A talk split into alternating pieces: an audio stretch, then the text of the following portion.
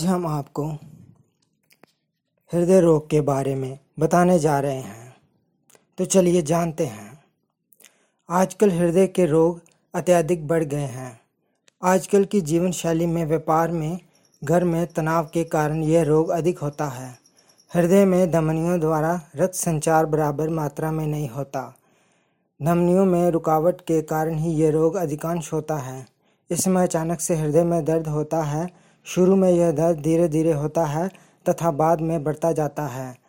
दिल की धड़कन बढ़ जाती है। इसको दूर करने के घरेलू नुस्खे इस प्रकार हैं। पहला, इस बीमारी में लहसुन का प्रयोग सर्वश्रेष्ठ है। खाने में पके रूप में और कच्चे रूप में भी ले सकते हैं। दूसरा, कच्ची लौकी का रस थोड़ा हींग, जीरा मिलाकर सुबह शाम पीने से तत्काल लाभ मिलता है। सब्ज़ी भी खा सकते हैं। तीसरा अंगूर का रस नियमित लेने से काफ़ी लाभ मिलता है। गुलकंद खाने से भी आराम मिलता है। चौथा, अनार के पत्तों को पीसकर चटनी बनाकर शहद के साथ चाटने से आराम मिलता है।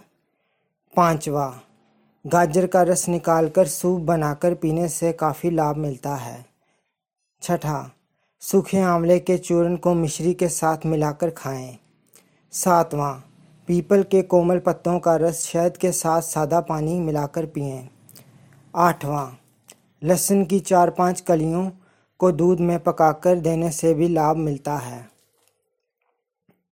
नौवां, एक तोला अर्जुन की शाल का चूर्ण, एक तोला गुड़ सौ ग्राम दूध में उबालें और यह दूध पिएँ। सभी तरह के हृदय के रोग दूर हो जाएँगे।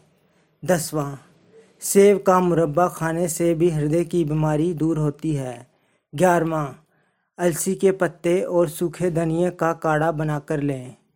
बारहवा, एक तोला देशी गाय के घी में बेल का रस मिलाकर पिलाने से हृदयघात में आराम मिलता है, रोग दूर होता है।